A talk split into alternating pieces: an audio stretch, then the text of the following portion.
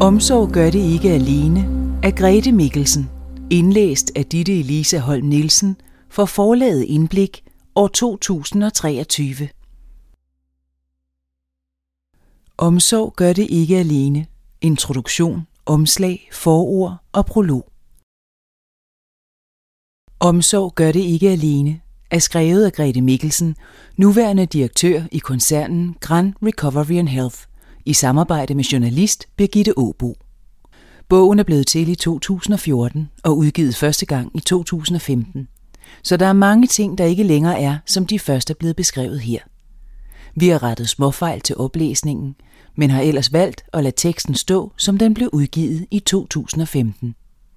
Det vil sige, at der er en del tal fra koncernen og fra undersøgelser og rapporter, der ikke længere er aktuelle, men som var gældende dengang. Der er også flere metoder og begreber, som sidenhen er blevet opdateret og har fået nye navne eller forkortelser. Her starter oplæsningen af Omsorg gør det ikke alene, som du også kan finde og downloade gratis på hjemmesiden grh.dk.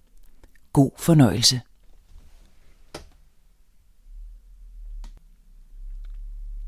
Fra bogens bagside. Hvor er det synd. En bemærkning, man ofte hører, når det handler om mennesker, der har psykiske og sociale udfordringer.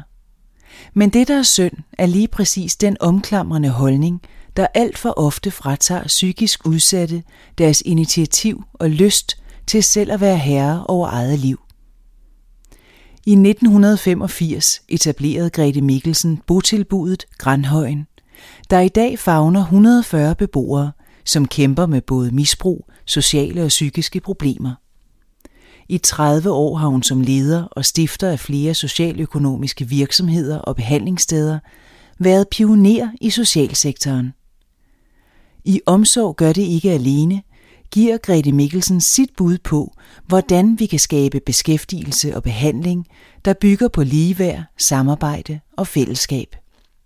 Der er brug for, at vi som samfund forholder os kritisk til den omsorgskultur, som dominerer store dele af socialsektoren i dag. Vi skal samarbejde med borgerne og få dem tilbage i fællesskabet, frem for at leve livet for dem. I omsorg gør det ikke alene. Møder vi desuden en række beboere fra Grandhøjen, der fortæller deres historie og om, hvordan de arbejder med at vende tilbage til et selvstændigt liv med mening. Fra bogens omslag. Et billede af Grete Mikkelsen, socialpædagog, stifter og leder af institutionen Grandhøjen, samt teksten. Grete Mikkelsen har været social iværksætter gennem 30 år. Hun er stifter og leder af socialøkonomiske virksomheder, botilbud, privathospital og en række andre virksomheder. Som pioner gennem tre årtier på det sociale og psykiatriske felt, er hun samtidig blandt de mest erfarne ledere på området herhjemme. Grete Mikkelsen har på 30 år opbygget Grandhøjen, der i dag med mere end 140 beboere er et af Danmarks største botilbud for psykisk udsatte. Her har hun udviklet en række behandlingsprincipper inden for miljøterapi. Grete Mikkelsens grundtanke er, at mennesker med sociale og psykiske udfordringer først og fremmest skal være en del af et fællesskab med stærke relationer. Allerede før begrebet eksisterede, stiftede hun derfor flere socialøkonomiske virksomheder inden for hoteldrift, plantage, gårdbutikker og håndværkervirksomhed. Alle med det formål at tilbyde meningsfuld beskæftigelse til beboerne på Grandhøjen. I 2007 åbnede Grete Mikkelsen Danmarks første psykiatriske privathospital, Skovhus Privathospital. Et billede af Begitte Åbo, journalist og forfatter, samt teksten. Begitte Åbo er selvstændig journalist og forfatter med erhvervsliv og portrætinterview som speciale. Hun har senest arbejdet på Berlingske Business Magasin og tidligere politikken i en årrække, blandt andet på erhvervsredaktionen. Begitte Åbo har desuden igennem flere år løst opgaver for Børnerådet om børn og unge med sociale og psykiske udfordringer. Eksempelvis rapport om unge, der har været indlagt i psykiatrien. Hun er medforfatter på Limbo, gør den nye topleder klar fra dag 1 af Troels Gjerrild fra 2013. Forord Tilbage til fællesskabet Normalt, når man gør status i en bog eller biografi, er det ofte fordi man ser tilbage på noget, der nærmer sig sin afslutning, eller man har fundet en afklaring, man ønsker at fastholde og udbrede. Dette er ikke en jubilæumsbog, eller en bog, der skal gøre status over mit liv eller Grandhøjen. Denne bog er en ud af mange historier, som kunne være fortalt om mig, os og Grandhøjen. Hvis du spørger andre, vil de sikkert fortælle andre historier, og måske fokusere på helt tredje ting. Ingen historier, heller ikke denne, vil alene kunne danne et billede af det levede livs kompleksitet. Ingen historie vil alene kunne fortælle sandheden om hverken et menneske, en virksomhed eller en filosofi.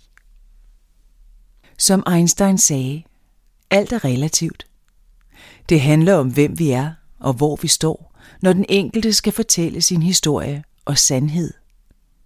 Hvis vi lægger alle de historier, der findes sammen, vil vi måske kunne få et nogenlunde informativt billede. Med denne bog tilføjer jeg endnu en historie på det liv, der leves i et lille samfund i verden. Nærmere bestemt Grandhøjen. Det er heller ikke et forsøg på at fortælle en endegyldig sandhed eller om den rette vej. Men det er mit bidrag til, at vi sammen kan blive ved med at flytte os og måske forstå hinanden og vores verden bedre. Vi har brugt 30 år på at nå dertil, hvor vi er nu. To mennesker, min mand og jeg, blev til mere end 200 medarbejdere og mere end 140 beboere på botilbud, et privat hospital, to socialøkonomiske virksomheder, og så er det løse. Men det er ikke blot blevet til noget, man kan måle og veje. Hele perspektivet på, hvilken opgave vi er sat i verden for at løse, har udviklet sig de sidste 30 år. Vi har ikke blot ønsket at udfylde andres opfattelser, men at skabe vores egne opfattelser og filosofier, og så har vi troet på dem på trods af andres til tider meget kritiske holdning. Det håber jeg, at andre kan lade sig inspirere af, uanset hvad de beskæftiger sig med. Med i fællesskabet Samfundet er et fællesskab, hvis eksistens og berettigelse er afhængig af, at størsteparten af medlemmerne i samfundet er aktive bidragsydere til fællesskabet, at de støtter og accepterer de regler og normer, som er samfundets fundament.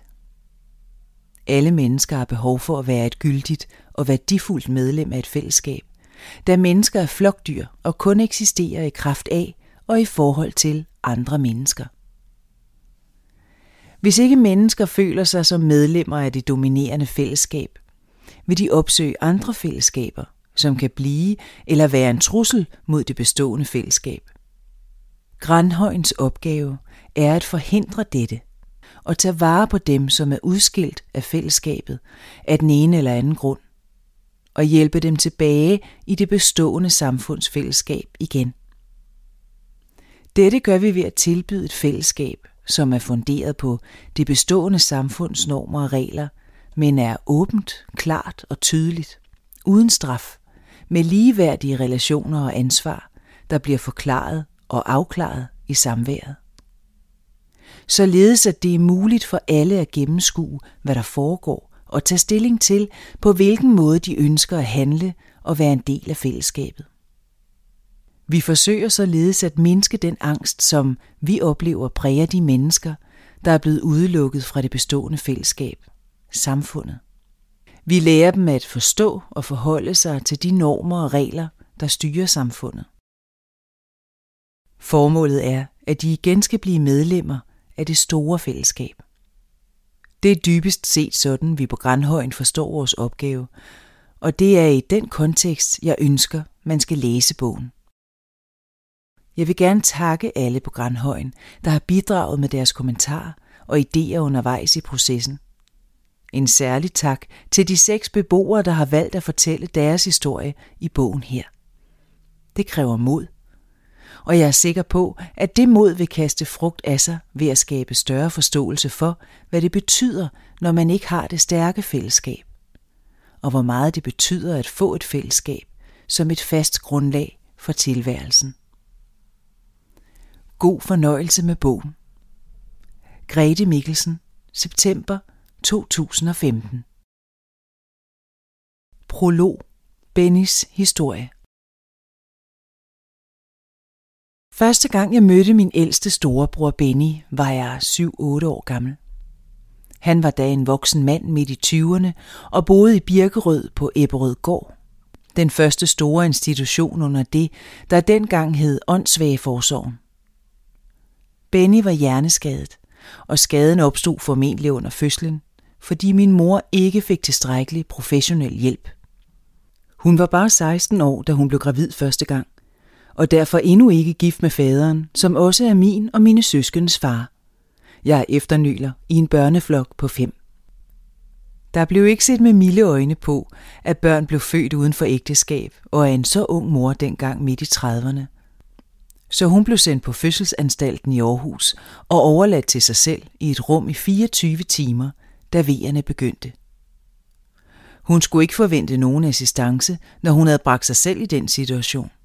Og hendes egen og også min overbevisning var, at det lange og hårde fødselsforløb uden hjælp betød, at Benny pådrog sig en hjerneskade. I første omgang tog mine bedsteforældre sig af Benny, men da vores forældre flyttede til Sjælland og blev gift, kom han hjem at bo hos dem. Dog kun indtil han skulle begynde i skole. Da det stod klart for omverdenen, at han var ude af stand til at følge med i almindelig undervisning, blev han tvangsfjernet uden yderligere diskussion. Det var normen dengang. Hvis barnet var ude af stand til at gå i skole, var der noget i vejen, og alle var bedst tjent med, at barnet kom på institution. Derfor boede Benny på forskellige institutioner og var som voksen anbragt på Ebberød Gård, hvor jeg besøgte ham med vores fælles familie. Jeg tror anledningen var, at han blev 25 år. Mødet gjorde stort indtryk på mig. Hele familien sad anspændt og ventede i et besøgsrum med blå institutionssofaer, hvor der var dækket op til kaffe på tigtræksbordet. Så kom Benny ind sammen med en kammerat og en plejer. Jeg var lidt bange for ham. Han var jo en voksen mand, men opførte sig som en teenager, kod og opstemt over besøget. Jeg prøvede sammen med min anden bror at snakke lidt med ham, men det var svært og Benny var optaget af konstant at stjæle sukkerknaller fra den skål, der var sat frem.